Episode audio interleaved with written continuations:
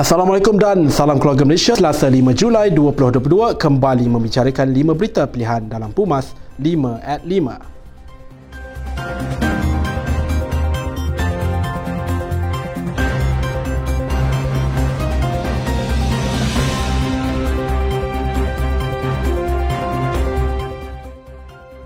Ketua Pergerakan Pemuda UMNO Malaysia Datuk Dr. Ashraf Wajdi Dusuki berkata fokus kerajaan melalui pasukan khas jihad tangani inflasi mesti tertumpu kepada kartel-kartel yang mengeksploitasi dan memanipulasi harga dan bekalan. Jelas beliau tindakan tersebut bukannya untuk menghukum peniaga di hujung rantaian yang turut menjadi mangsa akibat kenaikan harga. Ini kerana ketika harga siling ayam RM RM8.90 bekalan ayam dilaporkan tiada tetapi apabila harga siling dinaikkan kepada RM9.40 Tiba-tiba berlaku lambakan ayam sehingga ada yang tidak habis terjual. Justru apakah wujud sorokan bekalan atau kautim di belakang dengan pihak-pihak tertentu untuk meraih keuntungan di atas subsidi rakyat? Perbezaan pendapat dalam kalangan pemimpin AMNO tidak semestinya membuatkan parti terbahagi kepada dua kem. Ketua AMNO bahagian Sungai Besar Datuk Seri Jamal Muhammad Yunus berkata ini kerana AMNO sebagai sebuah parti yang mendukung demokrasi serta meraihkan pandangan. Justru nilai perjuangan sentiasa menjadi teras utama.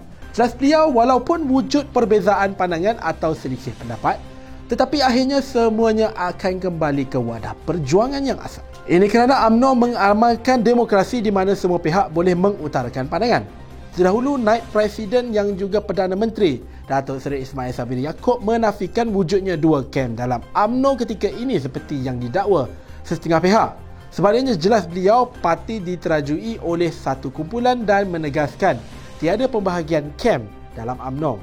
Baru-baru ini, pengerusi Majlis Pemulihan Negara MPN Tan Sri Muhyiddin Yassin berjumpa dengan Perdana Menteri Datuk Seri Ismail Sabri Yaakob adalah bertujuan untuk melaporkan berkenaan carangan MPN untuk menangani isu pemulihan. Tapi sebaliknya Ketua Penerangan AMNO Syarif Hamdan membidas apabila Muhyiddin mengamalkan kesempatan untuk membincangkan isu lantikan jawatan baharu termasuk jawatan timbalan Perdana Menteri.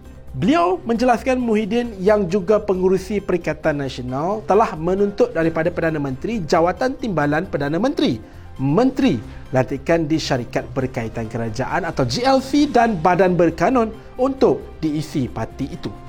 Ketua UMNO bahagian Wangsa Maju Datuk Seri Dr. Muhammad Syafiee Abdullah berkata dakwaan wujudnya dua kem di dalam parti sengaja direka oleh pihak tertentu. Katanya ini kerana akar umbi parti sentiasa mendukung institusi presiden yang menjadi paksi kepada keutuhan parti. Jelas beliau sekiranya melihat kepada Perhimpunan Agung UMNO kesemuanya mengikut keputusan parti.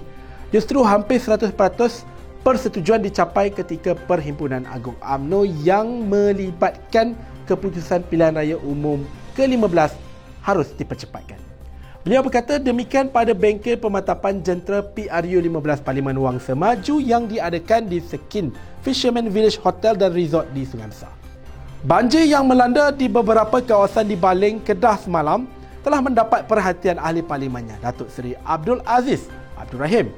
Beliau yang turun padang melihat sendiri beberapa kampung yang menghadapi banjir melibatkan kawasan Kampung Iboy, Kampung Tanjung Luas, Kampung Sedim dan Kampung Jernang. Berharap agar penduduk bersabar dalam berhadapan dengan musibah ini. Beliau yang juga Ketua AMNO bahagian Baling berkata beliau akan bersama-sama dengan Ahli Dewan Undangan Negeri di kawasan masing-masing serta dengan seluruh agensi yang terlibat akan memantau setiap perkembangan dan seterusnya berusaha melaksanakan bantuan dengan kadar yang segera.